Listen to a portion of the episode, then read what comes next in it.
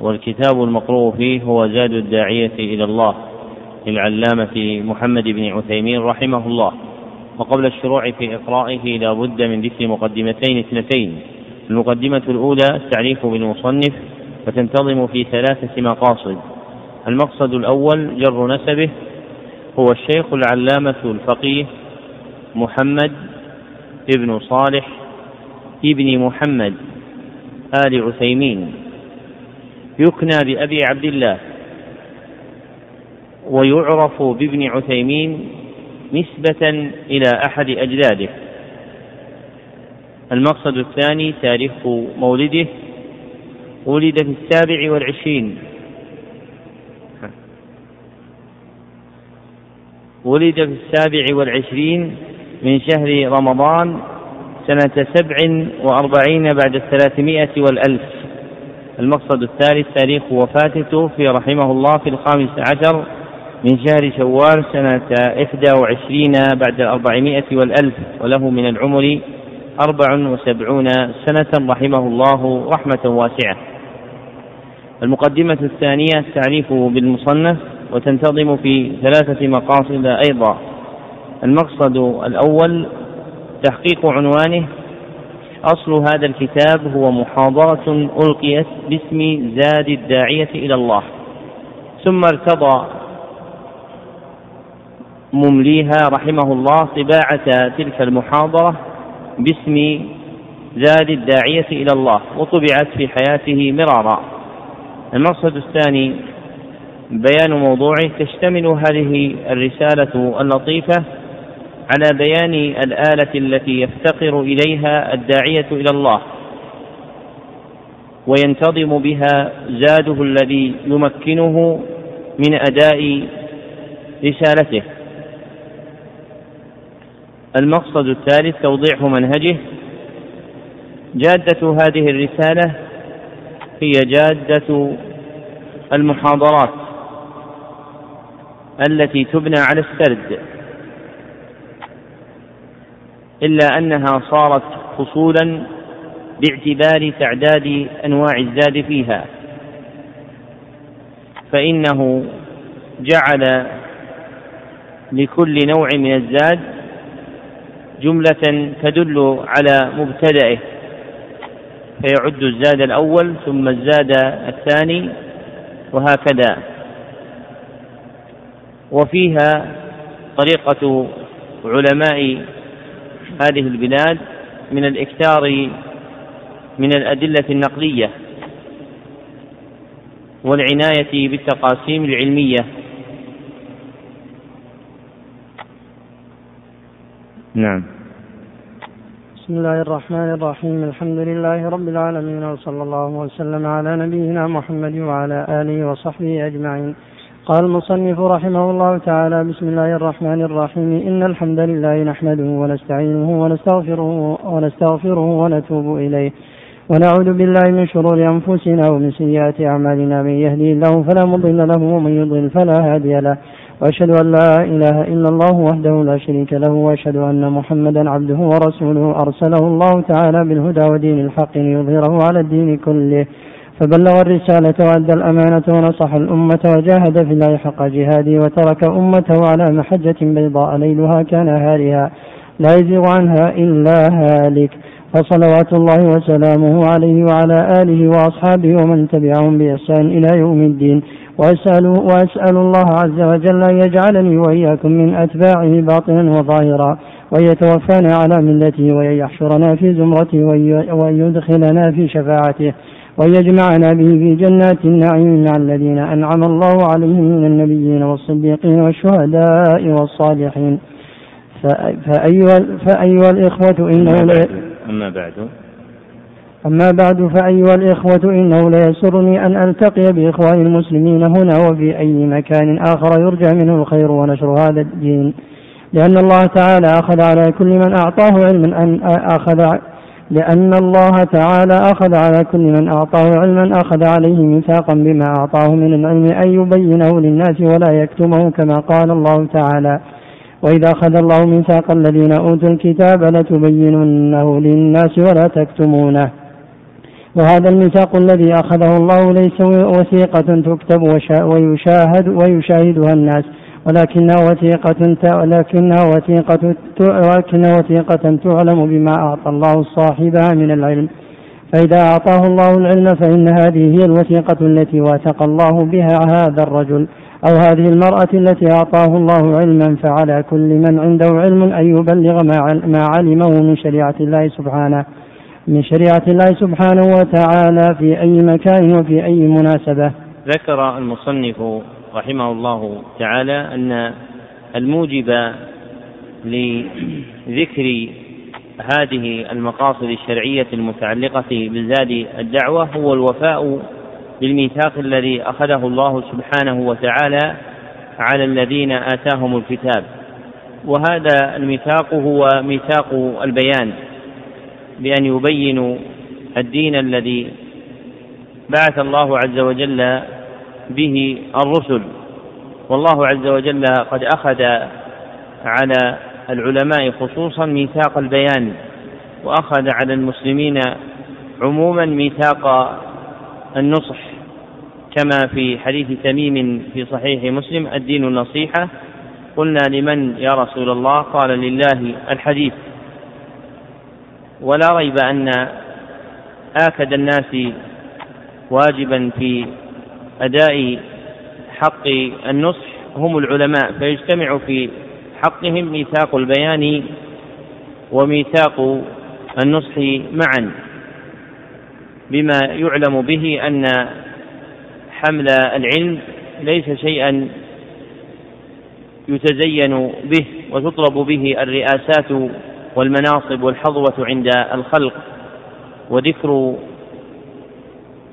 محامد العبد والثناء عليه وإنما يراد من بث العلم ونشره والحرص على طلبه هو القيام بهذا الميثاق.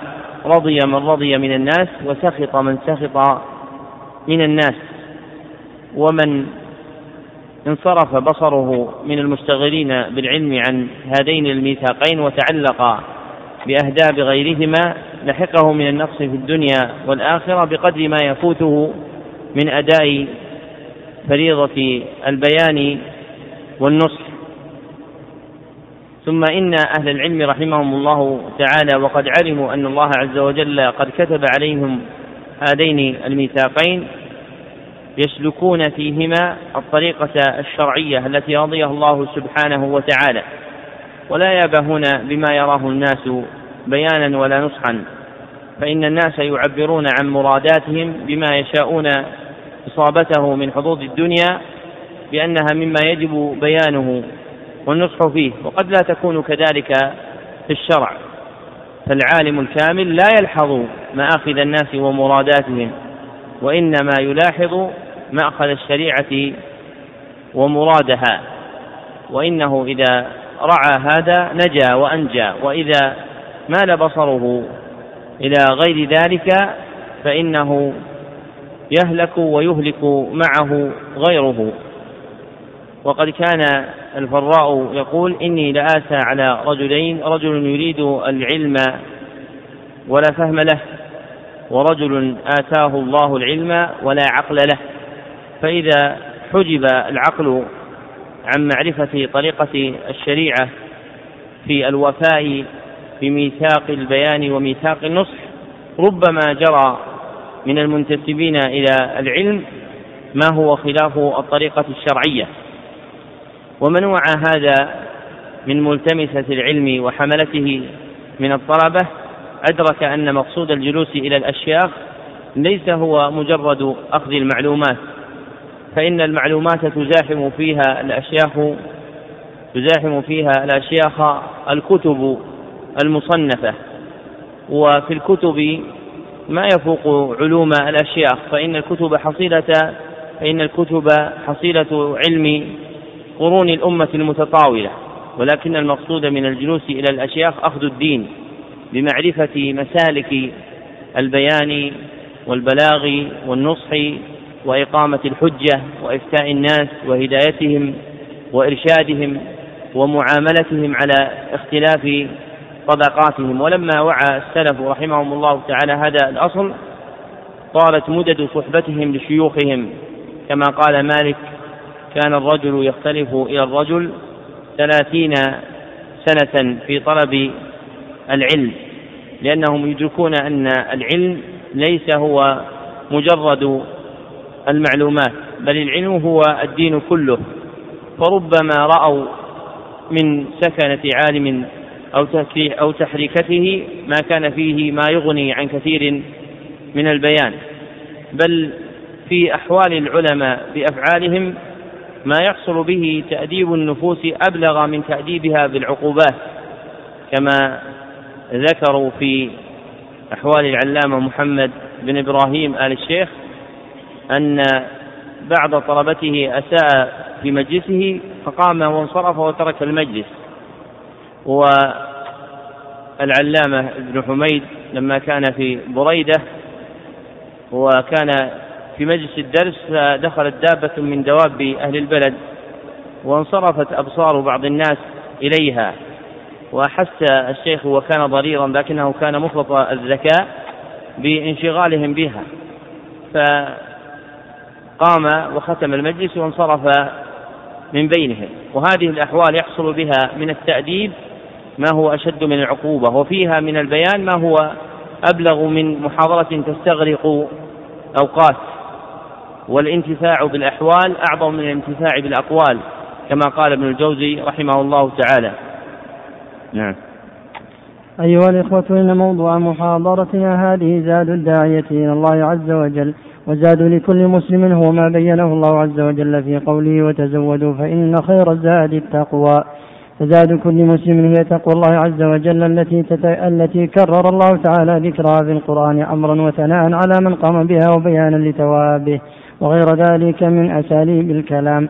قال الله تعالى وسارعوا إلى مغفرة من ربكم وجنة عرضها السماوات والأرض أعدت للمتقين الذين ينفقون في السراء والضراء والكاظمين الغيظ والعافين عن الناس والله يحب المحسنين. والذين إذا فعلوا فاحشة أو ظلموا أنفسهم ذكروا الله فاستغفروا لذنوبهم ومن يغفر الذنوب إلا الله ولم يصروا على ما فعلوا وهم يعلمون. أولئك جزاؤهم مغفرة من ربهم وجنات تجري من تحتها الأنهار خالدين فيها ونعم أجر العاملين. أيها الإخوة الكرام ربما تقولون ما هي التقوى؟ فالجواب ما أثر عن طلق بن حبيب رحمه الله. حيث قال التقوى أن تعمل بطاعة الله على نور من الله ترجو ثواب الله وأن تترك ما نهى الله أن تترك ما نهى الله على نور من الله. تخشى عقاب الله فجمع في هذه العبارات بين العلم والعمل واحتساب الثواب والخوف من العقاب فيها فهذه هي التقوى.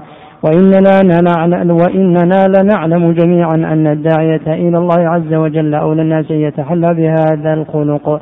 بتقوى الله في السر والعلن في السر والعلن وإنني أذكر بمعونة الله عز وجل في هذا المقام ما يتعلق بالداعية وما ينبغي أن يتزود به.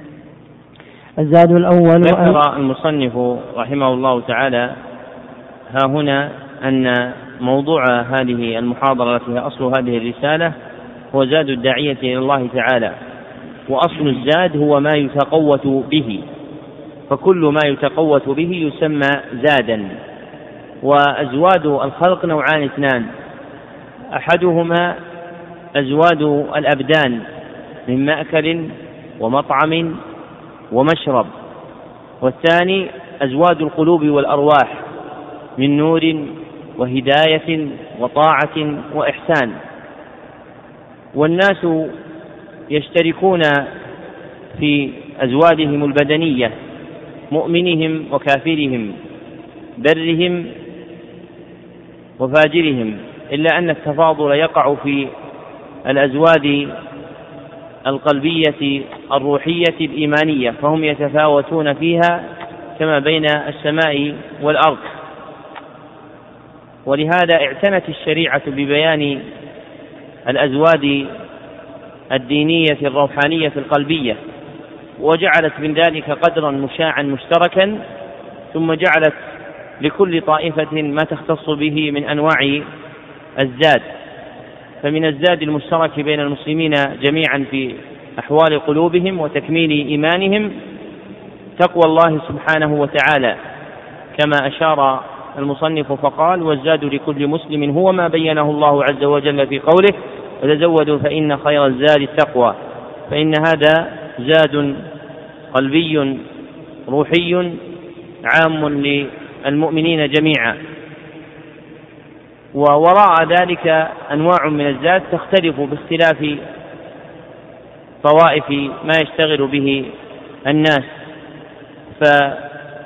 فالدعاة إلى الله لهم زاد والمجاهدون لهم زاد وولاة الأمر لهم زاد إلى آخره.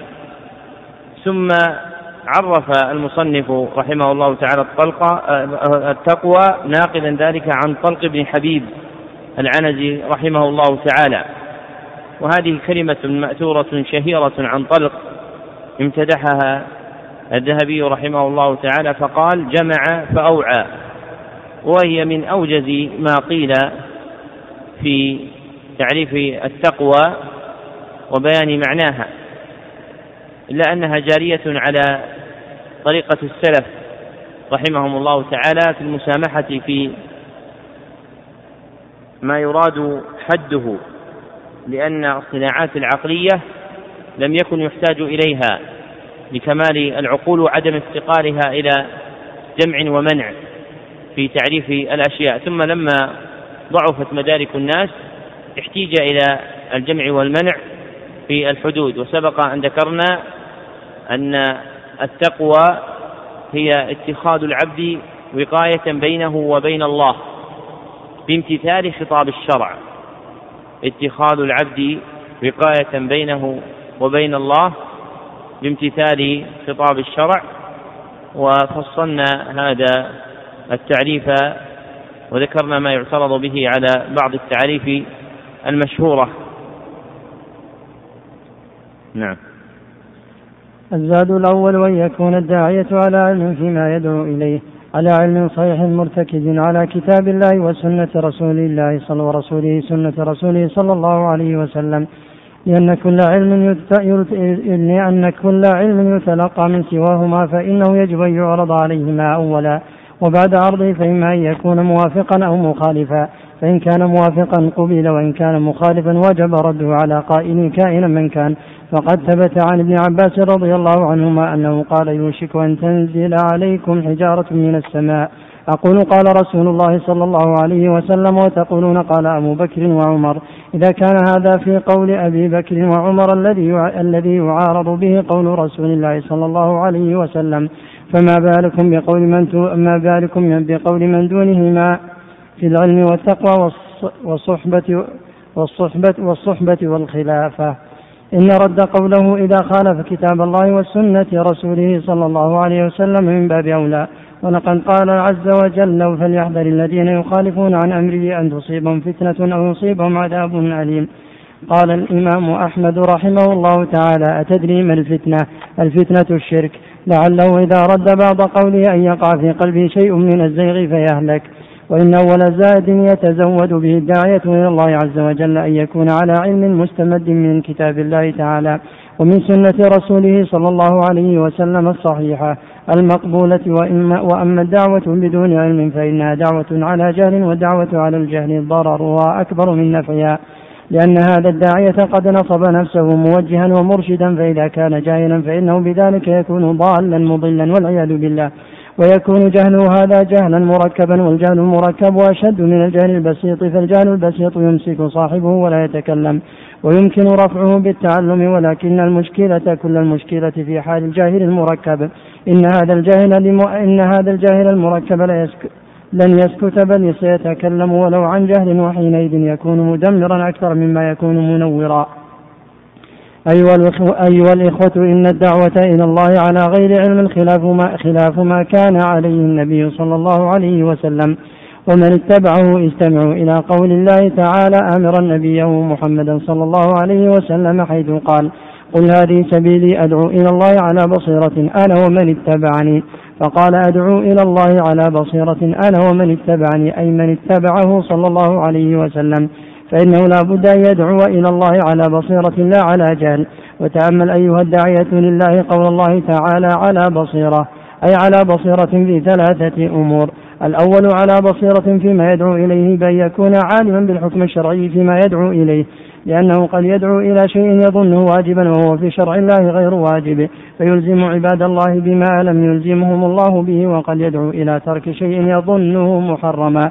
وهو في دين الله غير محرم فيحرم على عباد الله ما أحله الله لهم. الثاني على بصيرة في حال المدعو ولهذا لما بعث النبي صلى الله عليه وسلم معاذا إلى اليمن قال له إنك, إنك ستأتي قوما أهل كتاب ليعرف حالهم ويستعد لهم فلا بد أن تعلم حال هذا المدعو ما ما, ما مستواه العلمي وما مستواه الجدلي. حتى تتأهب له فتناقشه وتجادله لأنك إذا دخلت مع مثل هذا في جدال. وكان عليك لقوة جدله صار في هذا في هذا نكبة عظيمة على الحق وأنت سببها.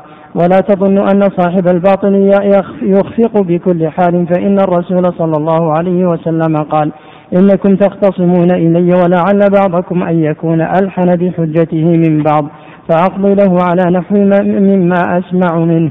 فهذا يدل على أن المخاصم وإن كان مبطلا قد يكون ألحن بحجته من آخر فيقضى بحسب ما تكلم به هذا المخاصم. فلا بد أن يكون عالما بحال المدعو. الثالث على بصيرة في كيفية الدعوة. قال الله تعالى ادع إلى سبيل ربك بالحكمة والموعظة الحسنة وجادلهم بالتي هي أحسن. وبعض الناس قد وبعض الناس قد يجد المنكر فيهجم عليه ولا يفكر في العواقب الناتجة عن ذلك لا بالنسبة له وحده. ولكن بالنسبة له والنظر ولنظائره من من من من الدعاة إلى الحق لذا يجب على الداعية قبل أن يتحرك أن ينظر إلى النتائج ويقيس. وقد يكون في تلك الساعة ما ما ما يطفي لها بغيرته فيما صنع. ولكن سيخمد هذا هذا الفعل نار ولكن سيخمد هذا الفعل نار غيرته وغيرة غيره فالمستقبل قد يكون في المستقبل القريب دون البعيد. لهذا حث إخوان الدعاة الدعاء لهذا حث إخوان الدعاة على استعمال الحكمة والتأني. والأمر وإن تأخر قليلا لكن العاقبة جيدة بمشيئة الله تعالى. وإذا كان هذا أعني تزود الداعية بالعلم الصحيح المبني على كتاب الله وسنة رسوله صلى الله عليه وسلم. هو مدلول النصوص الشرعية فإنه كذلك مدلول العقل الصريح التي ليس فيها. هو مدلول العقول هو مدلول العقول الصريحة التي ليس فيها شبهات ولا شهوات.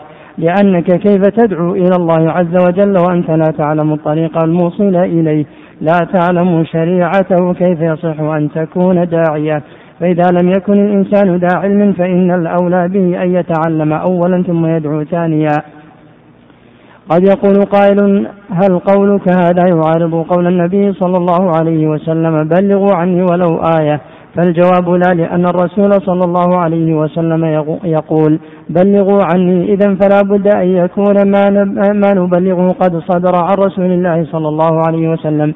وهذا ما نريده لسنا عندنا ما نقول إن الداعية ولسنا ولس ولسنا عندنا ولسنا عندما نقول. إن الداعية محتاج إلى العلم. لسنا نقول إنه لا بد أن يبلغ شوطا لن يبلغ شوطا بعيدا في العلم. ولكننا نقول لا يدعو إلا بما يعلم فقط ولا يتكلم إلا بما ولا يتكلم بما لا يعلم. ذكر المصنف رحمه الله تعالى هنا الزاد الأول من أزواد الداعية وهو أن يكون الداعية على علم فيما يدعو إليه لأن الدين قائم على أمر ونهي.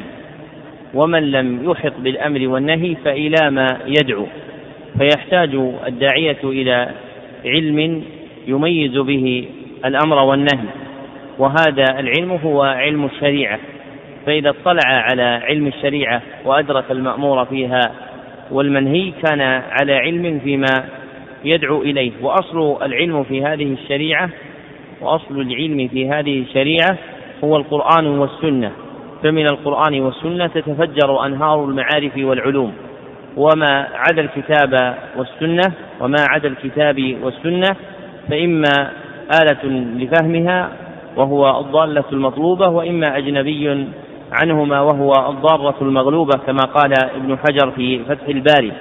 وقد أشار إلى هذا المعنى ابن القيم رحمه الله تعالى في النونية بقوله والكل في القرآن والسنن التي جاءت عن المبعوث بالفرقان والله ما قال امرئ متحدلق بسواهما إلا من الهذيان فأصل العلم الذي ينبغي أن يشتغل بطلبه الداعية وأن يحصله هو علم الكتاب والسنة والدعوة بلا علم دعوة تضر ولا تنفع وشررها أعظم من نفعها فإن الجاهل لا يميز مراتب الأمر والنهي فلا يفرق بين ما دعت إليه الشريعة وأمرت به وبين ما نهت عنه عنه الشريعة وحذرت منه.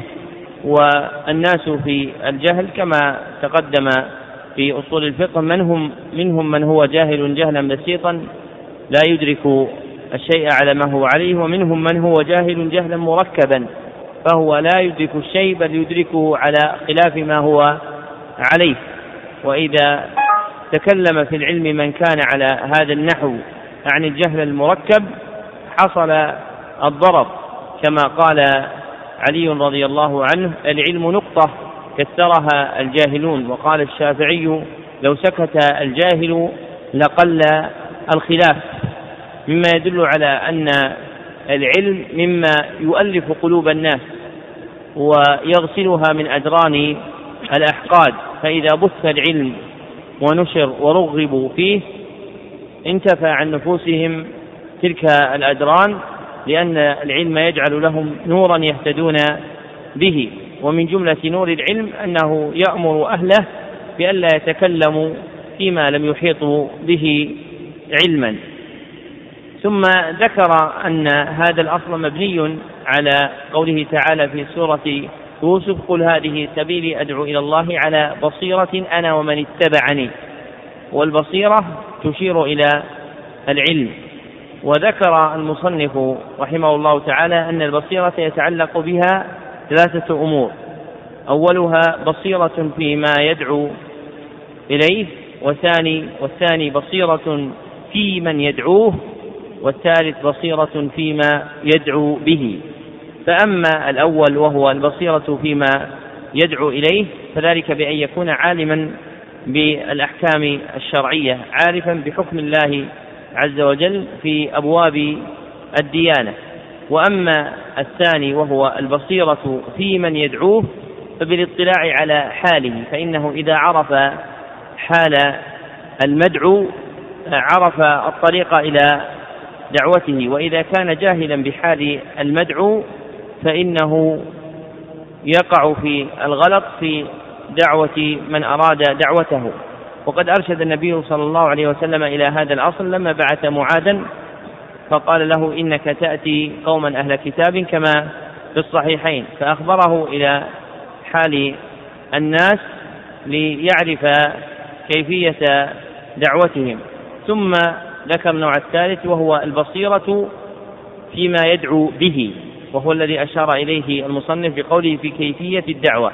فإن كيفية الدعوة هي فيما يدعو به وحاصل ما تحرر من الأدلة الشرعية في هذا المحل أن الناس لا يخرجون عن قسمين اثنين أحدهما المسلم والثاني الكافر. ثم كل واحد منهما له قسمان أيضا. فالمسلمون ينقسمون إلى قسمين. أولهما مسلم مطيع والثاني مسلم عاص وأما القسم الثاني وهو من الكفار فينقسمون إلى قسمين أيضا. أولهما كافر معرض وثانيهما كافر معارض. فتحصلت أربعة أقسام. أحدها مسلم مطيع والثاني مسلم عاص والثالث كافر معرض والرابع كافر معارض. وقد رتبت الشريعة لكل واحد من هؤلاء طريقا تحصل به دعوته. فأما المسلم المطيع وهو الذي يكون عنده قبول فقد رتبت الشريعة دعوته بالحكمة.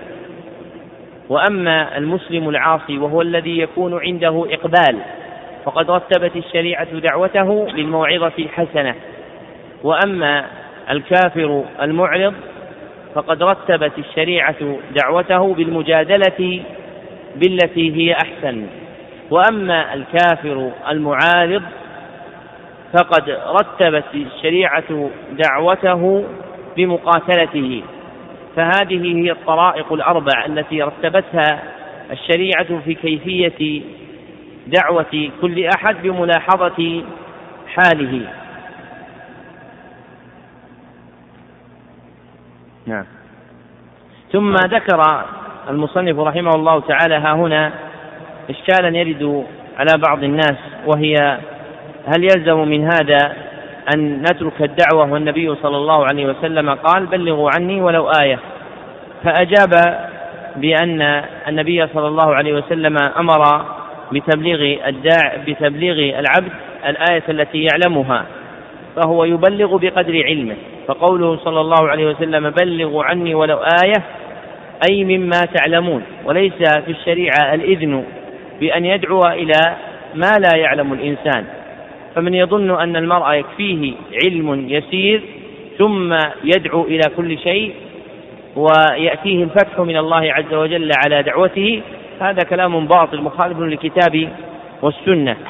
كما أن من يظن أن المرء يمكث مدة طويلة لا يدعو حتى يحصل قدرا يقوم في ذهنه أن هذا لم يأتي به الكتاب والسنة. ولكن الذي جاء به الكتاب والسنة هو أن يدعو الإنسان بحسب علمه وحاله. وقولنا بحسب علمه يعني بحسب ما اشتملت عليه نفسه من العلم. وقولنا بحسب حاله أي بحسب تعلق الواجب به فإن الدعوة واجب على الكفاية في أصح قولي أهل العلم. وإذا نظر الإنسان إلى نفسه عرف منزلتها في القيام بفرض كفاية هذا. فالواجب على أحد الناس ليس كالواجب على طلبة العلم. والواجب على طلبة العلم ليس كالواجب على العلماء. والواجب على آحاد العلماء ليس كالواجب على العلماء الذين يقبل منهم ولي الأمر ويدخلون عليه كما أن المؤذن لا يجب عليه في دعوة الناس ما يجب على الإمام والإمام لا يجب عليه في دعوة الناس ما يجب على الخطيب والخطيب لا يجب عليه في دعوة الناس ما يجب على العالم. فالناس متفاوتون في تعلق الأمر بهم بتعلق بحسب قدرهم فإن الواجب يتعلق بالقدرة. فإذا ظن الناشئ أن الله سبحانه وتعالى أوجب عليه أن يدعو باستنفاذ قوته ووقته فإن ذلك نوع من الضلال لأنه يؤول بقلبه إلى الفساد فإن من استعجل شيئا قبل أوانه عوقب بحرمانه ومن تصدى لهداية الناس وإرشادهم في بواكير شبابه من غير علم تام ولا عقل كامل فهو بين حالين اثنين. لا ثالث لهما. أحدهما أن يضعف إيمانه ويتزلزل يقينه وربما انسلخ من الديانة وهذا أمر قد شاهدناه. وثانيهما أن يتسارع إلى الدعوة إلى ضلالة. فكل ما زينت له نفسه من هداية الناس فإنه يرى أنه سبيل سائغ فيقوم بدعوة الناس إليه من غير بيان ولا تمحيص. والواجب على العبد أن يلاحظ ما يجب عليه من الدعوة بحسب حاله وقوته. فإذا كان عندك مكنة وآلة في البيان والبلاغ فأنت تدعو بحسب هذه الآلة. وإذا لم تكن عندك تلك الآلة فأنت لا تكلف نفسك ما لا تطيق. فإن تكليف النفس ما لا تطيق يرجع عليها بالفساد الذي هو الفترة المعبر عنه في اللسان أيضا بالفتور. فإن هذه الفترة إنما تهجم على القلوب لأن القلوب تحمل فوق طاقتها. وكما أن الأبدان إذا حملت شيئا ثقيلا ضعفت به وربما أضر بها. فإن من العلل التي تعتري بعض الأجساد منشأها أن يقوم الإنسان برفع ثقل لا طاقة له به. وكما أن هذا يقع في الأمور المحسوسة في الأبدان فكذلك يقع في الأمور المعنوية في القلوب. فيضعف الإنسان لأنه حمل نفسه فوق طاقته فيما يتعلق بالبيان والبلاغ فلا بد من ملاحظة الحال. وأشبه شيء يشبه به هذا الأمر كما ذكرته غير مرة لكم حال الإنسان في ملابسه. فإن الإنسان وهو في السنة الأولى يلبس لباسا لا يصلح له في السنة الثانية ويلبس في السنة الثانية لباسا لا يصلح له في الثالثة. فإذا بلغ السابعة لم يكن شيء من لباسه في مبتدأ عمره صالحا له. فإذا بلغ لم يكن ما سبق من اللباس صالحا له بالكلية. فإذا شب وترعرع عن الطوق وصار رجلا لم يكن شيء من اللباس الذي سبق صالحا له. ولو قدر أنه أراد أن يلبس وهو ابن ثلاثين سنة لباسه وهو ابن خمسة عشر سنة لكان ذلك نقصا في عقله. وكذلك الأحوال الإيمانية. فإن الإنسان إذا حمل قلبه ما لم تتهيأ له بالأحوال الإيمانية فإنه لا يقدر على ذلك. وكثير من الناس يعرض نفسه للبلاء وهو لم يمتحنها فهو يظن أنه حصل آلة من الإيمان تحمله على الكمالات فإذا اختبر نفسه فيها خارت قواه وتتبدد شمله وضعف إيمانه. واعتبر هذا في أحوال الناس فكم من امرئ طلب الدنيا وهو صاحب طاعة فلما تسارع فيها انخلع من الطاعة وضعف إيمانه. وكم من الناس من رأى أنه يتفرغ لطلب العلم لكن لم تكن له آلة إيمانية كاملة فلما تفرغ له إما بترك وظيفته أو بترك دراسته وإذا هي أشهر قليلة والأمر يرجع عليه بالعثرة والفترة. وكذلك من الناس من هيأ نفسه للخروج إلى الجهاد فلما حل مرابع في الطريق وقع فيما حرمه الله سبحانه وتعالى. وكل هؤلاء منشأهم من أنفسهم فإنهم لم يعرفوا أقدارهم في الإيمان. فإذا لم يعرف الإنسان قدره في الإيمان فإياه وامتحان نفسه. فإن امتحان النفس بالأعمال التي لا تطيقها ضرره على الإنسان وخيم. كضرر كضرر الدواء الذي يشربه الإنسان يريد دفع علة لكنه لا يعرف هل يقع هذا الدواء موقعه من المرض أم لا فربما رجع عليه بالهلاك. وكذلك الأحوال الإيمانية التي يريد الإنسان أن يدخل فيها ثم لا يعرف نفسه أهو قادر عليها أم لا فإذا دخل فيها أضر بإيمانه. ومن رأى أحوال السلف رحمهم الله تعالى وكمال عقولهم وبعد نظرهم وتمييزهم لمراتب الأعمال عرف سيرة الصالحين حقا وأن الصلاح ليس بظاهر يرى وإنما الصلاح بباطن يخفى يجعله المرء بينه وبين الله سبحانه وتعالى. فإنه إذا وردت المحن أو المنح وابتلي الإنسان بها انكشف له غطاؤه وتميز له إيمانه وعرف منزلة نفسه. فينبغي للعاقل أن لا يدخل نفسه في شيء من الأمور إلا وهو يعرف قدرها. ومن جملة ذلك الدعوة إلى الله سبحانه وتعالى فإن التصدي للناس ونفعهم سواء بعلم أو إفتاء أو إمامة أو تدريس أو غير ذلك لا بد أن يزن الإنسان نفسه فيه وزنا عظيما. فكم من إنسان افتتح على نفسه الباب فكان انفتاح باب فتنة عليه. لأنه لم يفتحه بالنظر إلى صلاحية نفسه وإنما افتتحه إما لملائمة طبع أو لموافقة حال الناس فجرى على هذا المجرى دون أن ينظر في نفسه أتصلح لهذا أم لا تصلح لهذا؟ فإن من الناس من يجلس للتعليم ثم يكون هذا التعليم مفتاح باب الدنيا عليه والشهرة والحظوة وهو لا يحسن تصفية نفسه من أكدارها. ولا تطهير قلبه من أدرانه ولا يتفطن إلى أحوال الناس في صلتهم بالمعلمين والمدرسين ولا يقع له فهم في تمييز كيفية معاملة الخلق في هذه الأبواب فيقع عليه بالعطب وربما خرج من التعليم إلى ضده. وقل هذا في كل باب من أبواب الديانة والمقصود أن الإنسان ينبغي عليه أن يقيس ديانته وإيمانه وأن لا يخاطر بإيمانه في أي باب من الأبواب حتى يعرف مرتبة نفسه. نعم. الزاد الثاني أن يكون الداعية صابرا على دعوته صابرا على ما يدعو إليه صابرا على ما يعترض دعوته صابرا على ما يعارضه هو من الأذى صابرا على ما يعترضه هو من هو من الأذى أن يكون صابرا على الدعوة أي مثابرا عليها لا يقطعها ولا يمل بل يكون مستمرا في دعوته إلى الله بقدر المستطاع. وفي وفي المجالات التي يكون الدعوة فيها أنفع وأولى وأبلغ. وليصبر على الدعوة ولا يمل فإن الإنسان إذا طرقه الملل استحسر وترك. ولكن إذا كان مثابرا على دعوته فإنه ينال أجر الصابرين من وجه وتكون له العاقبة من وجه آخر.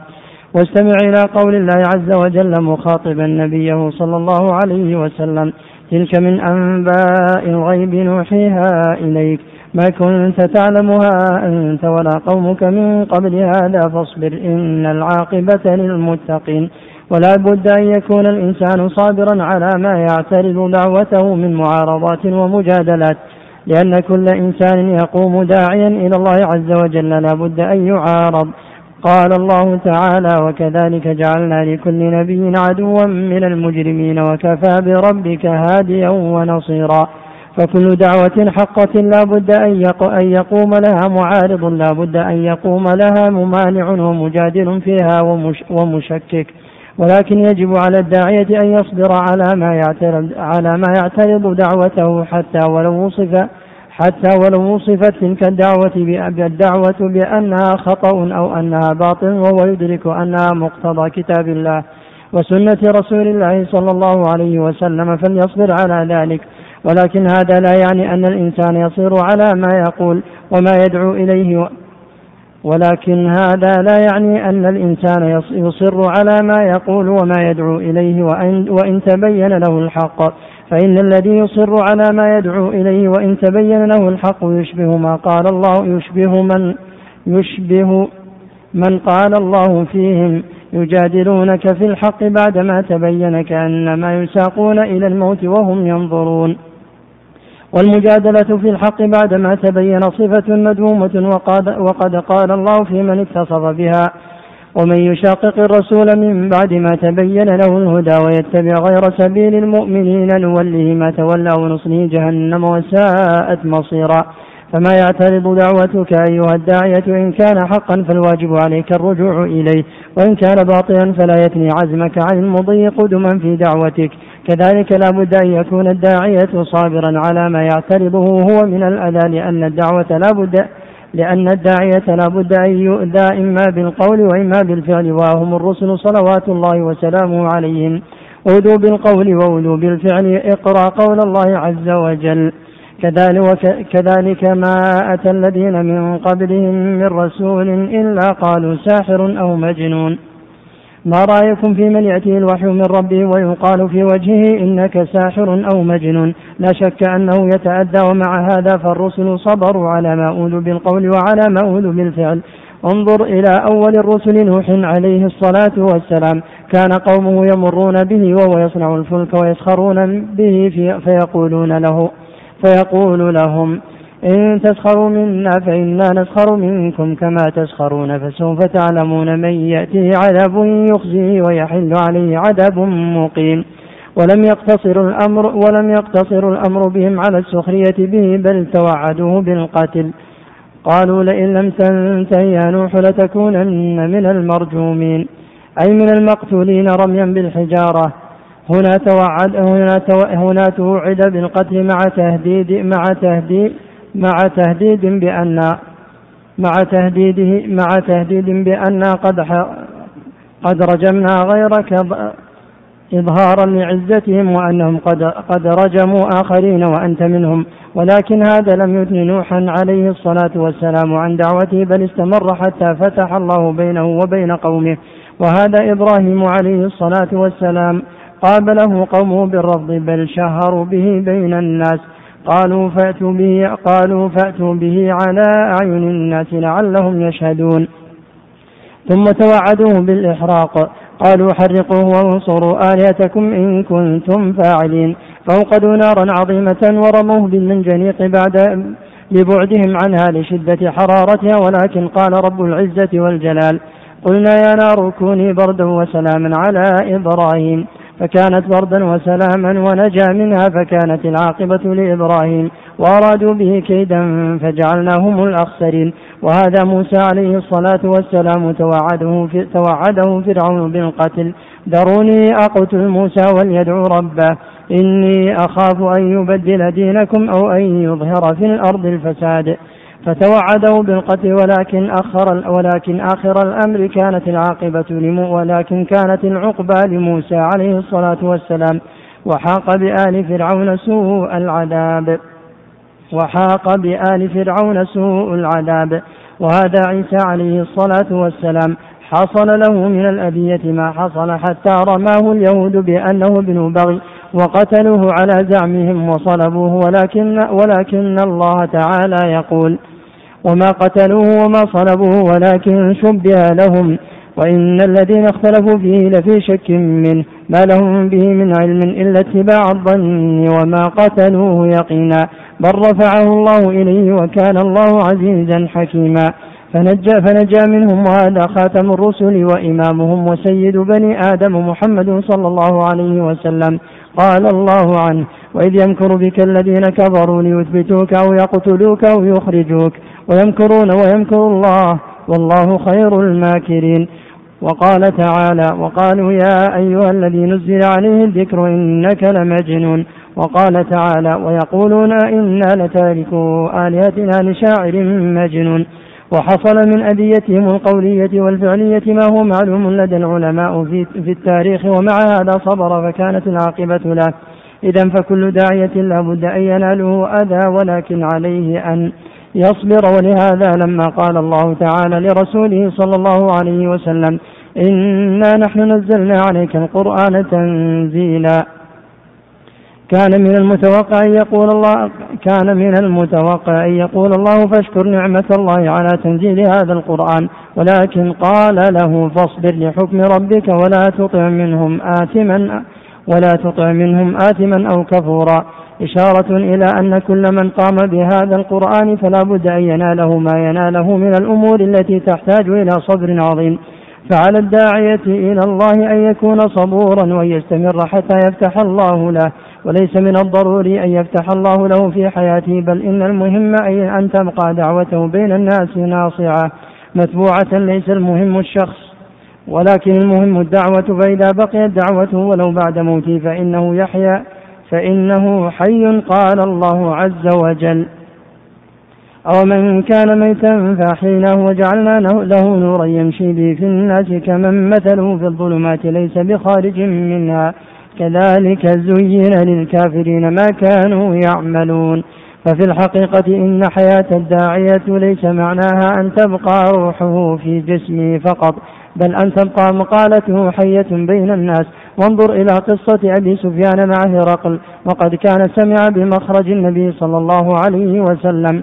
دعا أبا سفيان فسأله عن النبي صلى الله عليه وسلم عن ذاته ونسبه وما يدعو إليه. وأصحابه فلما أخبره أبو سفيان عما سأله عنه قال هرقل له فإن كان ما تقول حقا فسيملك موضع قدمي هاتين فسيملك موضع قدمي هاتين سبحان الله من يتصور أن ملكا إمبراطوريا كما يقولون يقول مثل هذا القول في محمد صلى الله عليه وسلم وهو مع ذلك لم يحرر جزيرة العرب. من رق الشيطان والهوى ومن يتصور أن مثل هذا الرجل يقول مثل هذا القول. ولهذا لما خرج أبو سفيان قال لقومه لقد أمر أمر لقد أمر أمر بن أبي لقد أمر أمر بن أبي أميرة أميرة أمر أميرة؟ أمير أمر ابن أبي كبشة. لقد أمر أمر بن أبي كبشة إنه ليخاف ملك بني ملك بني الأصفر. يعني أميرة يعني أميرة يعني عظم. ومنه قوله تعالى لقد جئت لقد جئت لقد جئت شيئا إمرا أي عظيما. وقد ملك النبي صلى الله عليه وسلم ما تحت قدمه رقل بدعوته لا بشخصه لأن دعوته أتت على هذه الأرض. واكتسحت الأوثان والشرك وأصحابه وملكه وملكها الخلفاء الراشدون بعد محمد صلى الله عليه وسلم. ملكوها بدعوة النبي صلى الله عليه وسلم وبشريعة النبي صلى الله عليه وسلم. إذن على الداعية أن يصبر وستكون العاقبة له إذا كان صادقا مع الله سواء في حياته أو بعد مماته. إن الأرض لله يورثها من يشاء من عباده والعاقبة للمتقين. وقال الله تعالى إنه من يتق ويصبر فإن الله لا يضيع أجر المحسنين. ذكر المصنف رحمه الله ها هنا الزاد الثاني من أزواد الداعية إلى الله وهو الصبر. وتقدم أن الصبر هو حبس النفس على حكم الله عز وجل. وإن ممن يتعلق بهم الصبر آكد التعلق من نصب نفسه لدعوة الناس وهدايتهم. فإن الناس يحتاجون إلى سياسة في إصلاحهم وملاحظة لأحوالهم بغية إيصالهم إلى الهدى والنور. ورعاية هذا الأصل أشد من رعاية الدواب العجماء كما قال الشافعي رحمه الله تعالى سياسة الناس أشد من سياسة الدواب. والمعنى أن ملاحظة خواطرهم ومعرفة تصرفات أنفسهم أمر يتقلب على الناظر فيه فهم يقبلون تارة ويعرضون أخرى ويمدحون تارة ويقدحون أخرى إلى آخر أحوالهم البشرية. ولا يدفع مثل هذا إلا بالصبر عليهم. وكأنه والله أعلم استفاض الأمر بالإفراد للنبي صلى الله عليه وسلم بالصبر في القرآن.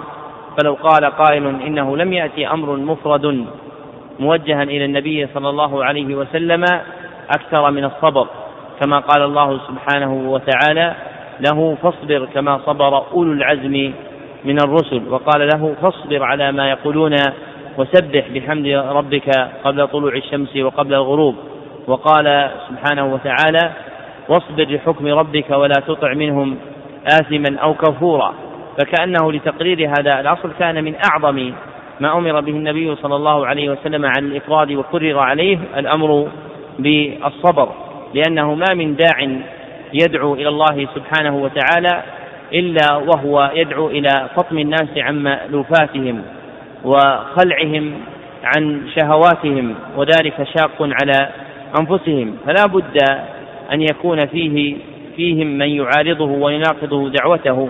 كما قال الله عز وجل وكذلك جعلنا لكل نبي عدوا من المجرمين. وفي خبر ورقة بن نوفل في الصحيح يا ليتني فيها جدع أنصرك إذا أخرجك قومك. فقال صلى الله عليه وسلم أو مخرجي أو مخرجيهم؟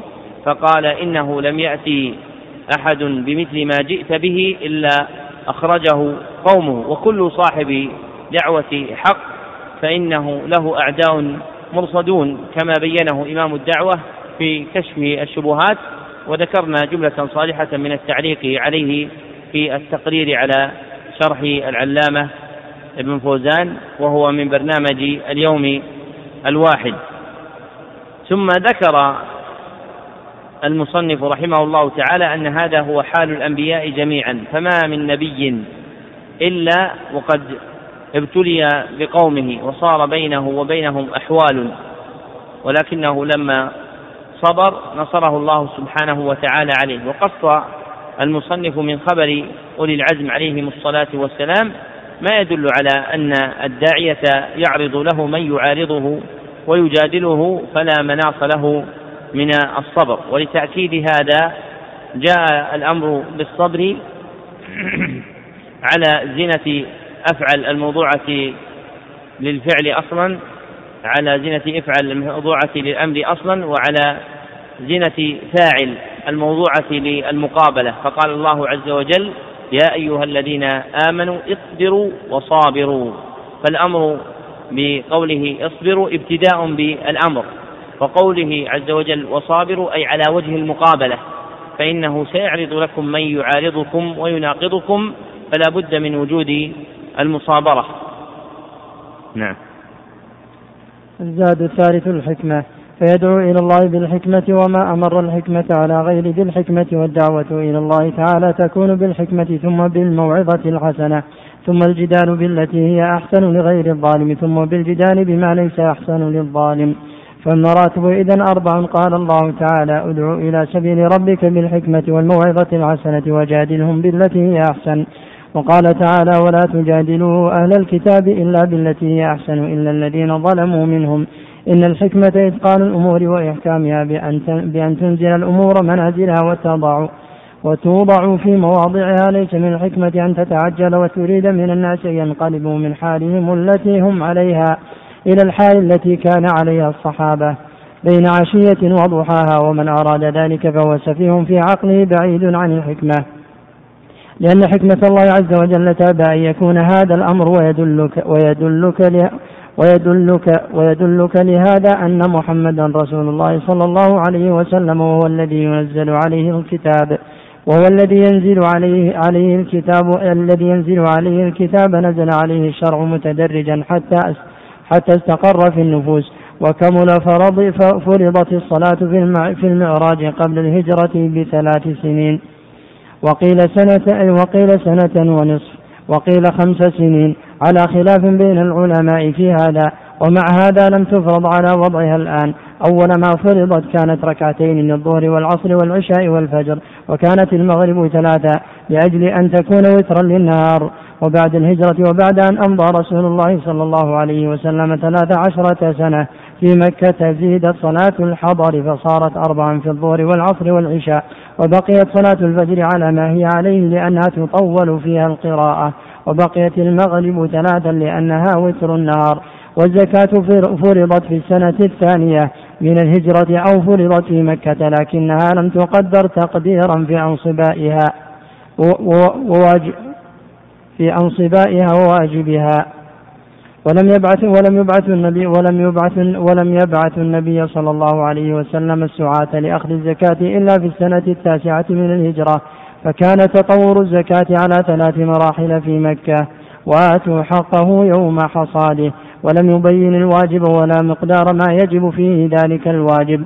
وجعل الأمر موكولا إلى الناس وفي السنة الثانية من الهجرة. بينت الزكاة بأنصبائها وفي السنة التاسعة من الهجرة صار النبي صلى الله عليه وسلم يبعث السعاة إلى أهل المواشي والثمار لأخذها. فتأمل مراعاة أحوال الناس في تشريع الله عز وجل وهو أحكم الحاكمين. وكذلك في الصيام تطور في تشريعه فكان أول ما فرض. فكان أول ما فرض يخير الإنسان بين أن يصوم أو يطعم ثم تعين الصيام وصار الإطعام لمن لم وصار الإطعام لمن لا يستطيع الصوم على وجه مستمر.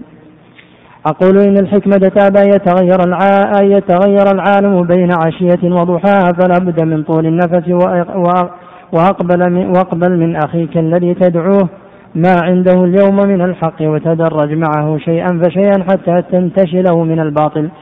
ولكن ولكن ولا يكون الناس عندك على حد سواء فهناك فرق بين الجاهل والمعاند. ولعل من المناسب أن نضرب أمثلة من دعوة الرسل صلى من دعوة الرسول صلى الله عليه وسلم. المثال الأول دخل رجل أعرابي إلى النبي صلى الله عليه وسلم. دخل رجل أعرابي والنبي صلى الله عليه وسلم جالس جالس جالس في أصحابه في المسجد. فبال الأعرابي في طائفة من والنبي صلى الله عليه وسلم جالس في جالس. جالس في أصحابه نعم. جالس في أصحابه في المسجد فبال الأعرابي في طائفة من المسجد فزجره الناس. والزجر هو النهر بشدة ولكن النبي صلى الله عليه وسلم وهو الذي أعطاه الله تعالى من الحكمة نهاهم. فلما قضى بوله أمره أمر صلى الله عليه وسلم أن يراق على بوله ذنوبا من ماء يعني دلوى. فزالت المفسدة فزالت المفسدة فدعا الرسول صلى الله عليه وسلم الأعرابي فقال له إن هذه المساجد لا تصلح لشيء من هذا البول ولا ولا القدر إنما هي لذكر الله عز وجل والصلاة وقراءة القرآن أو كما قال صلى الله عليه وسلم فانشرح صدر الأعرابي لهذه المعاملة الحسنة ولهذا رأيت بعض ولهذا رأيت بعض أهل العلم نقل أن هذا نقل أن هذا الأعرابي قال اللهم ارحمني ومحمدا ولا ترحم معنا أحدا لأن محمدا صلى الله عليه وسلم عامله هذه المعاملة هذه المعاملة الطيبة. أما الصحابة رضوان الله عليهم فسعوا في إزالة المنكر من غير تقدير لحال هذا الرجل الجاهل. المثال الثاني معاوية بن الحكم معاوية بن الحكم رضي الله عنه جاء والنبي صلى الله عليه وسلم يصلي بالناس. فعطس, رجل من القوم فقال الحمد لله. فإذا عطس أحد في الصلاة فليقل الحمد لله سواء في القيام أو في الركوع أو في السجود. قال هذا الرجل الحمد لله فقال له معاوية يرحمك الله.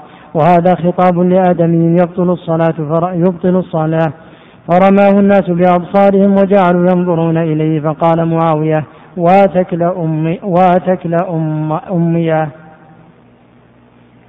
والسكر الفقد وهذه كلمة تقال ولا يراد معناها. وقد قال له وقد قالها النبي صلى الله عليه وسلم لمعاذ بن جبل رضي الله عنه حين قال ألا أخبرك بملاك ذلك كله؟ قلت بلى يا نبي الله. فأخذ بلسانه قال كف عليك هذا. فقلت يا نبي الله وإنا لمؤاخذون بما نتكلم به. فقال ثكلتك أمك يا معاذ. وهل يكب الناس في النار على وجوههم أو على مناخرهم إلا حصائد ألسنتهم؟ لحظة. أدن الله أكبر الله أكبر الله أكبر الله أكبر. أشهد أن لا إله إلا الله. أشهد أن لا إله إلا الله. أشهد أن محمدا رسول الله. أشهد أن محمدا رسول الله. حي على الصلاة. حي على الصلاة. حي على الفلاح. حي على الفلاح. الله أكبر الله أكبر. لا إله إلا الله.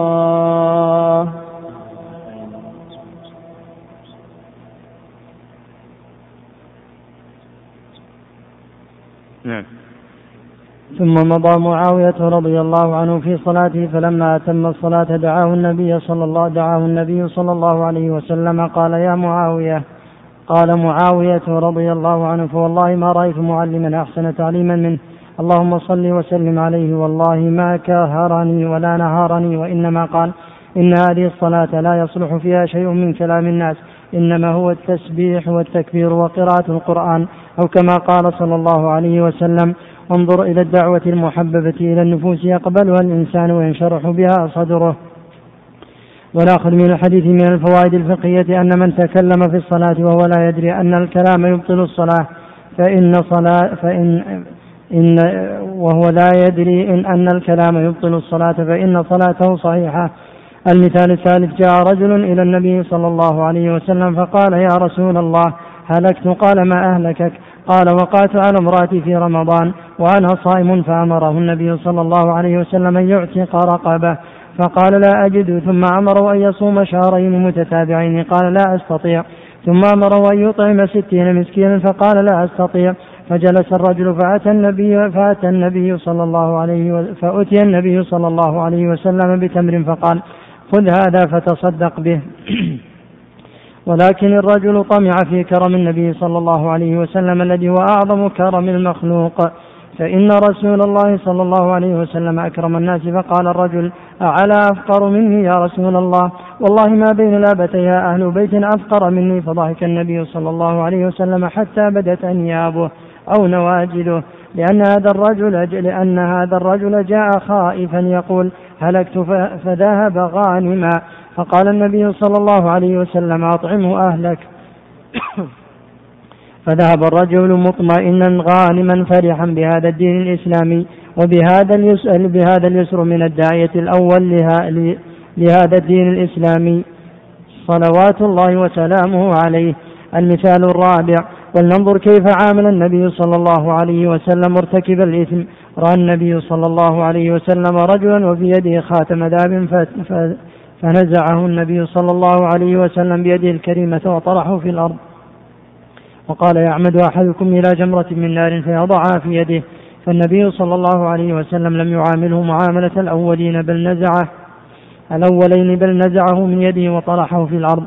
فلما انصرف النبي صلى الله عليه وسلم قيل للرجل خذ خاتمك انتفع به. فقال والله لا لا آخذ خاتما طرحه النبي صلى الله عليه وسلم. الله أكبر. هذا الامتثال العظيم من الصحابة رضوان الله عليهم. المهم أنه يجب على الداعية أن يدعو إلى الله عز وجل بالحكمة فليس الجاهل كالعالم وليس المعاند كالمستسلم. فالكل والكل فلكل مقام فلكل مقام مقال ولكل منزلة حال ذكر المصنف رحمه الله تعالى هنا الزاد الثالث وهو الحكمة والحكمة نوعان اثنان أحدهما الحكمة العلمية وهي إصابة الحق والثاني الحكمة العملية وهي وضع الأمور في مواضعها والداعية إلى الله عز وجل محتاج إلى هذا وهذا والحكمة إحدى الآلات التي يدعى بها الناس فيما تقدم بحسب حال صاحبها فإن المسلم المطيع الذي عنده قبول يدعى بالحكمة. وما بعده من الأصناف يدعى بما يناسبه كما تقدم. وعامة المسلمين عندهم قبول للطاعة لأن عقد الديانة في نفوسهم فأولى ما يصرف به أمر دعوتهم أن يكون بالحكمة فيبين الإنسان لهم أمر الديانة ويعظم لهم الشريعة ويعرف ما يلائم نفوسهم. من ذلك ليقع أمر دعوته في نفوسهم موقع القبول والإذعان ومقتضى هذا أن يكون الإنسان عارفا بمدارك الناس وقدرهم وطاقاتهم حتى يعامل كل أحد بحسبه كما رأيتم في الأحوال النبوية على صاحبها أفضل الصلاة والسلام وكيف أنه عامل الأعرابي بما لم يعامل به من دامت صحبته معه. فالأعرابي عامله بلين وتلطف ومن طال صحبته معه لما أراه أنب ذنبا بلبس, بلبس الخاتم نزعه منه صلى الله عليه وسلم بقوة. وهكذا حاله صلى الله عليه وسلم.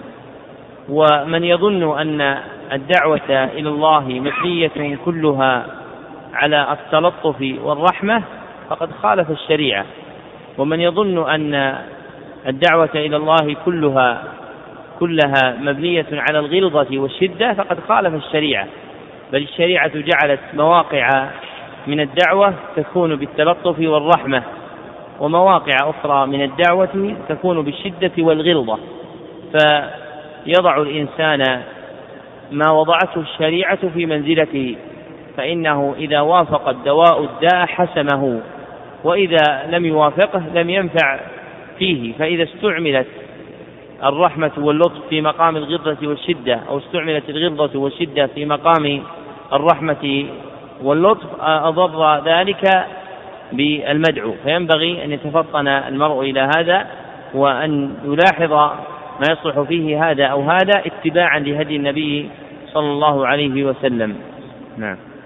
الزاد الرابع أن يتخلق الداعية بالأخلاق الفاضلة بحيث يظهر على أثر علم بحيث يظهر عليه أثر العلم في معتقده وفي عبادته وفي هيئته وفي جميع مسلكه حتى يمثل دور الداعية إلى الله.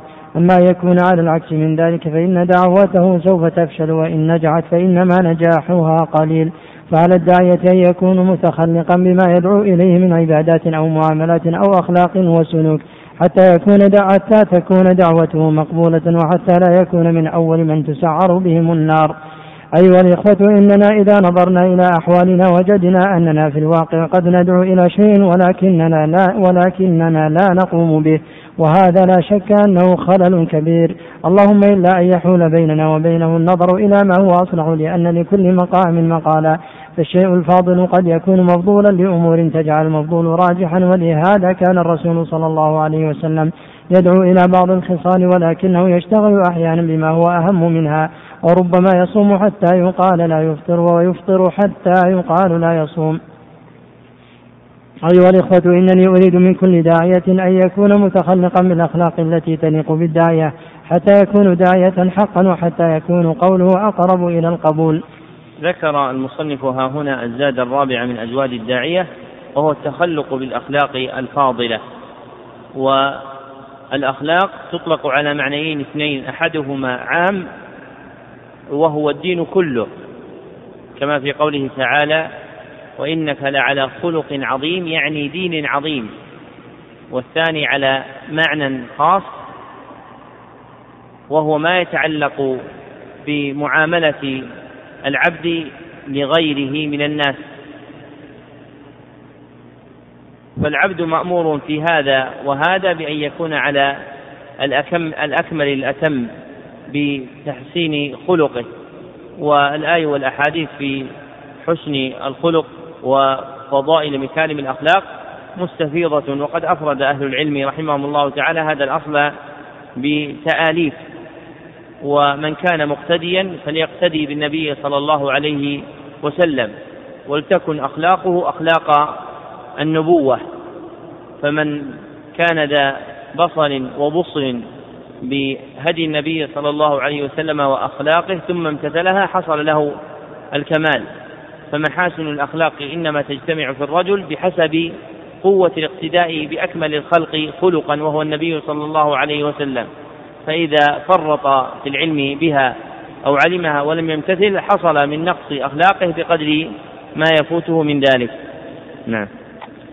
الزاد الخامس أن يكسر الداعية الحواجز التي بينه وبين الناس. لأن كثيرا من إخواننا الدعاة إذا رأى قوم على منكر قد قد تحمله الغيرة وكراهة هذا المنكر. على ألا يذهب إلى هؤلاء ولا ينصحهم وهذا خطأ وليس من الحكمة أبدا. بل الحكمة أن تذهب وتدعو وتبلغ وترغب وترهب. ولا تقل هؤلاء فسقة لا يمكن أن أمشي حولهم. إذا كنت أنت أيها الداعية المسلم لا يمكن أن تمشي حول هؤلاء. ولا أن تذهب إليهم لدعوتهم إلى الله فمن الذي يتولى يتولاهم؟ أيتولاهم أحد مثلهم؟ أيتولاهم قوم لا يعلمون أبدا ولهذا ينبغي للداعية أن يصبر وهذا من الصبر الذي ذكرناه سابقا. أن يصب أن يصبر نفسه ويكرر ويكرهها وأن يكسر الحواجز بينها وبين الناس حتى يتمكن من إيصال من إيصال دعوته إلى من هم في حاجة إليها. أما يستنكف في هذا فهذا خلاف ما كان الرسول صلى الله عليه وسلم يفعله. والنبي صلى الله عليه وسلم كما هو معلوم كان يذهب في أيام في يذهب في أيام منى إلى المشركين في أماكنهم ويدعوهم إلى الله. وقد أثر وقد أثر عنه وقد أثر عنه أنه صلى الله عليه وسلم قال ألا رجل يحملني إلى قومه فإن قريشا قد منعوني أن أبلغ كلام ربي. فإذا كان هذا دأب نبينا صلى الله عليه وسلم وإمامنا وقدوتنا محمد صلى الله عليه وسلم فإنه من الواجب علينا أن نكون مثله في الدعوة إلى الله. ذكر المصنف رحمه الله تعالى ها هنا الزاد الخامس من أزواج الداعية وهو ما عبر عنه بكسر الحواجز التي بينه وبين الناس. وهذه الكلمة مجملة يراد بها أحد معنيين اثنين. أولهما أن يقال إن كسر الحواجز هو الانغماس في الناس والانغمار في جماعتهم ودوام معاشرتهم والثاني أن يقال إن كسر الحواجز هو التواصل معهم ومعاشرة كل واحد منهم بحسب ما يصلحه من المعاشرة. فأما الأول فإن الشريعة لم تأتي به. وأما الثاني فهو الذي رعته الشريعة ولم تكن صحبة النبي صلى الله عليه وسلم لأبي بكر وعمر كصحبته لغيرهما من آحاد الصحابة كما أن لم تكن صحبته صلى الله عليه وسلم لآحاد الصحابة كصلته بغيرهم ممن لم يدخل في الإسلام من اليهود والمشركين.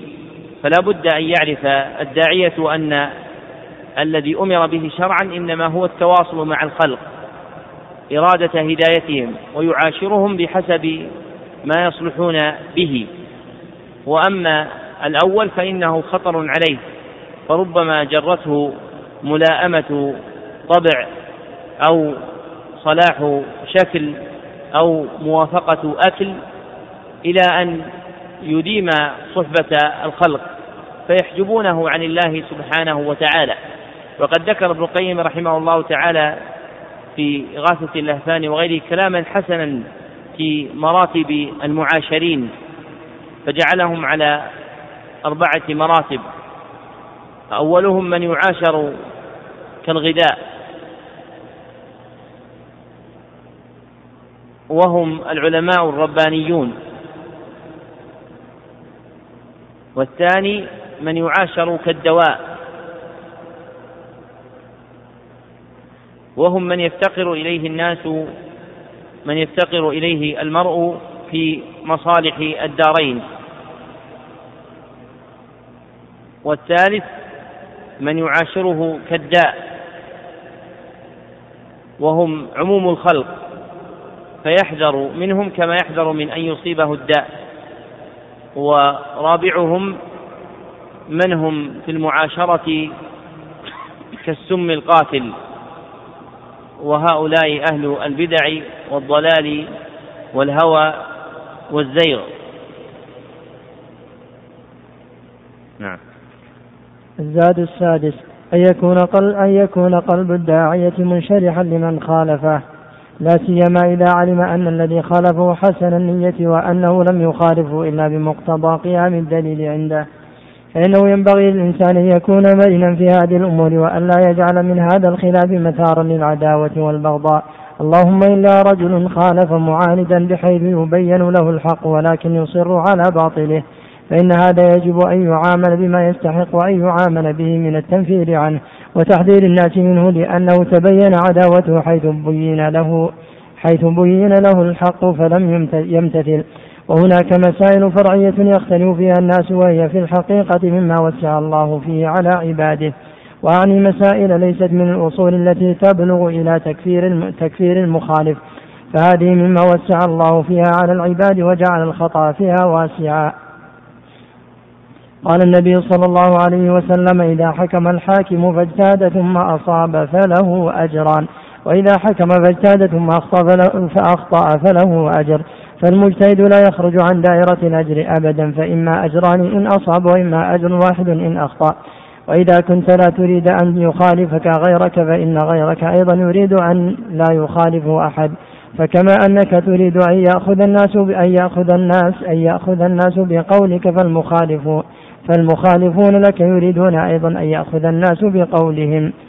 والمرجع عند التنازع ما بينه الله عز وجل في قوله وما, وما اختلفتم فيه من شيء فحكمه إلى الله. ذلكم الله ربي عليه توكلت وإليه أنيب. ويقول عز وجل يا أيها الذين آمنوا أطيعوا الله وأطيعوا الرسول وأولي الأمر منكم.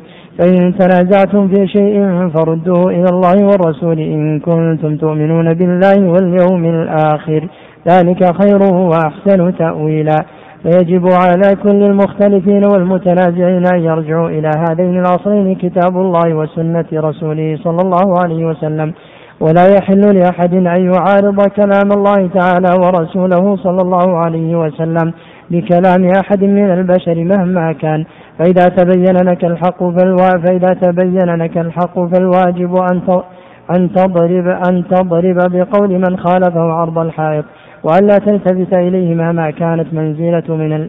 ما كان مهما كانت منزلته من العلم والدين لأن البشر يخطئ لكن كلام الله تعالى ورسوله صلى الله عليه وسلم ليس فيه خطأ ويؤسفني أن أسمع من قوم يعتبرون جادين في يعتبرون جادين في طلب يعتبرون جادين في طلب الحق والوصول إليه ومع ذلك نجدهم متفرقين لكل واحد منهم اسم معين أو وصف معين. وهذا في الحقيقة خطأ.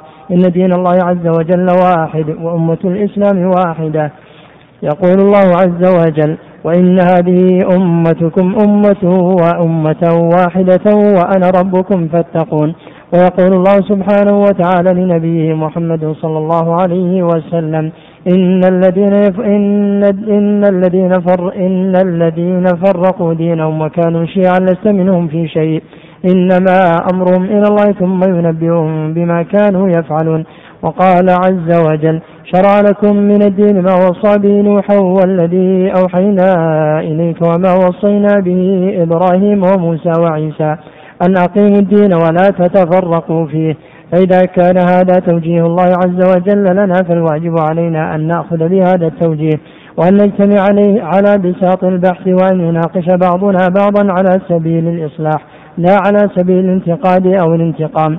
فإن أي إنسان يجادل غيره ويحاجه ويحاج بقصد الانتصار لرأيه واحتقار رأي غيره. أو لقصد الانتقاد دون الإصلاح فإن الغالب أن يخرج على وجه لا يرضي لا يرضي الله ورسوله.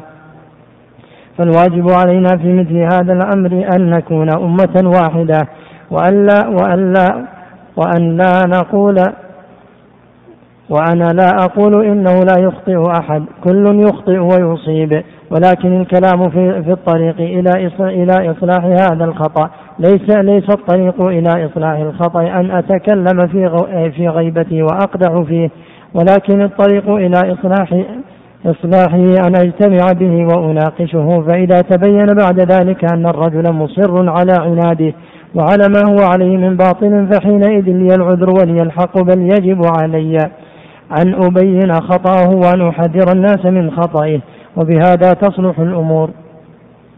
أما التفرق والتحزب فإن هذا لا فأما التفرق والتحزب فإن هذا لا تقر به عين لا تقر به عين أحد إلا من كان عدوا للإسلام والمسلمين. والله أسأل أن يجمع قلوبنا على طاعته وأن يجعلنا من المتحاكمين إلى الله ورسوله. وأن يخلص وأن يخلص, وأن يخلص لنا النية ويبين لنا ما خفي علينا من شريعته. إنه جواد كريم. والحمد لله رب العالمين وصلى الله وسلم على نبينا محمد وعلى آله وصحبه أجمعين. ختم المصنف رحمه الله تعالى بذكر الزاد السادس من أزواج الداعية وهو أن يكون قلب الداعية منشرحا لمن خالفه. والخلاف الواقع في أبواب الدعوة. قسمان اثنان أولهما الخلاف السائغ ومحله المسائل الاجتهادية والثاني الخلاف الممنوع ومحله المسائل التي لا تقبل الاجتهاد. فما كان من جنس الأول فإن العاقل ينبغي أن ينشرح صدره للمخالف فيها وأن يكون بينه وبين غيره فيها رد وعذر. وأما النوع الثاني وهو ما لا يسوغ الخلاف فيه بل يمنع فإن الإنسان يؤمر ببيان الحق فيه ودحض الباطل ورده وأن يضيق صدره بفشو مثل هذه الأقوال في الأمة. ولا يعني صدور قول من داع من الدعاة أن يكون صحيحا لأجل أنه داع. بل يعرض قوله على الكتاب والسنة. فإن وافق الكتاب والسنة قبل وإن كان مخالفا للكتاب والسنة رد عليه كائنا من كان. والله سبحانه وتعالى قد أمرنا بالسعي في لزوم الجماعة وحذرنا من التفرق. كما قال الله عز وجل واعتصموا بحبل الله جميعا ولا تفرقوا. وأخبر عن حال المتفرقين. فقال إن الذين فرقوا دينهم وكانوا شيعا لست منهم في شيء. وأخبر سبحانه وتعالى أن الأمم إذا تفرقت انقسمت إلى أحزاب يرضى كل حزب بما له كما قال تعالى كل حزب بما لديهم فرحون. فيضيع الدين شتتا بين هؤلاء وهؤلاء والواجب هو السعي في تأليف القلوب كما أمرت به الشريعة. ومن دقائق الفهم للخطاب الشرعي أن الله سبحانه وتعالى ورسوله صلى الله عليه وسلم لم يأمر بتوحيد القلوب فما يسمى بدعوة توحيد المسلمين لا أصل لها في الكتاب والسنة وإنما الذي جاء في الكتاب والسنة هو الدعوة إلى تأليف قلوبهم لأنه من المقطوع به أن الخلق مع اختلاف مداركهم وتفرق مكنتهم وتفاوت قدرهم يستحيل أن يوحدوا على شيء واحد لا يختلفون فيه ولكن يقع التأليف بين قلوبهم كما قال الله سبحانه وتعالى لرسوله صلى الله عليه وسلم ممتنا عليه ولكن الله ألف بينهم. وقال في الآية الفائتة واعتصموا بحبل الله جميعا ولا تفرقوا واذكروا نعمة الله عليكم إذ كنتم أعداء فألف بين قلوبكم. والتأليف لا يمكن إلا برعاية هذا الأصل وهو الإعذار فيما يسوغ فيه الإعذار. فإذا خالف مخالف فيما يسوق فيه الخلاف كان معذورا وبقيت الألفة بين المسلمين. وهذا أمر قد دب في نفوس الخلق فانقسموا شيعا وأحزابا. والله عز وجل لم يأمر إلا بجماعة واحدة وحزب واحد. والنبي صلى الله عليه وسلم لما أخبر في حديث الافتراق المروي في السنن عن تفرق هذه الأمة أخبر أن الناجية هي جماعة واحدة. فلما سئل من هي يا رسول الله؟ قال الجماعة. ولم يقل النبي صلى الله عليه وسلم الجماعات وإنما أخبر عن جماعة واحدة. فليس في الإسلام إلا جماعة واحدة ينبغي لزومها وهي ما كان عليه النبي صلى الله عليه وسلم وأصحابه رضوان الله عنهم. وإذا غير الناس الرسوم وبدلوا الأحوال واخترعوا طرائق فإن الحقيقة بمن يطلب رضا الله سبحانه وتعالى أن يستمسك بهدي النبي صلى الله عليه وسلم ولا يعدل عنه قيد أنملة وأن يعلم أن الخير كل الخير هو في ثباته على هذه الشريعة وأن يسعى في هداية الخلق بقدر وسعه وأن يرحم أولئك المخالفين فإن أهل السنة كما قال شيخ الإسلام ابن تيمية رحمه الله تعالى يعرفون الحق ويرحمون الخلق فهم يميزون مراتب الصواب والخطأ والحق والباطل ويرحمون المخالفين. حتى في تحذيرهم منهم هم يرحمونهم فإنهم يرجون بهذا التحذير قطع الإثم عنهم لأنه إذا حذر من تلك الأخطاء تجافاها الناس وإذا سكت عنها تداعى إليها الناس. والواجب على العبد أن يخرج من حظ نفسه إلى حكم الشريعة فلا يطلب لنفسه في هذه الأمور حظا وأن يضع شهوة قلبه وميل نفسه تحت قدمه ولا يقدم ولا يقدم على أمر الشريعة في الاجتماع والتآلف شيئا. وأن يخلص قلبه من الحقد والغل للمسلمين وغشهم وأن يديم سؤال الله سبحانه وتعالى لهم بالهداية والرشاد. وأثر عن أحمد رحمه الله تعالى أنه كان يقول اللهم من كان من هذه الأمة على غير الحق وهو يظن أنه على الحق فاهده إلى الحق. وهذا من كمال إيمانه رحمه الله تعالى. وهذا هو اللائق بالعبد أن يدعو لإخوانه المسلمين ممن انغمس في شيء من هذه البلايا أن يدعو له بالهداية والرجوع إلى طريقة النبي صلى الله عليه وسلم. وهذا آخر التقرير على هذا الدرس. والله أعلم وصلى الله وسلم على عبده ورسوله محمد وآله وصحبه أجمعين.